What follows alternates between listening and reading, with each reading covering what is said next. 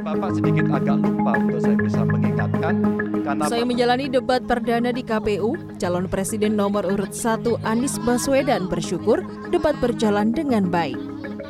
Ia menilai saat sesi kedua dan kelima, para calon presiden diberikan ruang untuk bertanya satu sama lain. Momen ini penting untuk proses pemilu. Ia mengatakan debat capres ini adalah ajang bertukar gagasan dan pandangan untuk membawa negeri ke arah yang lebih baik. Prinsip, filosofi, ideologi, cara pandang, cara berpikir, yang itu semua diungkapkan oleh para calon. Jadi saya mengapresiasi dan tentu tadi ada pertukaran pikiran, pertukaran pandangan, apa strategi yang Anda akan Sementara itu, calon presiden nomor urut 2 Prabowo Subianto memberikan pernyataan penutup debat perdana.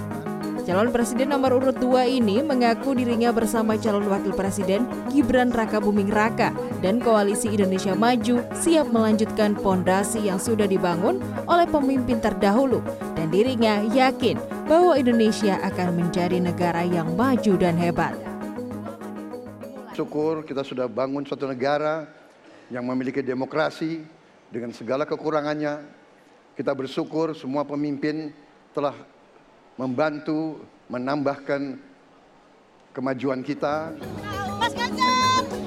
Calon presiden nomor urut 3 Ganjar Pranowo juga merasa cukup puas dengan penyelenggaraan debat perdana pada Selasa malam.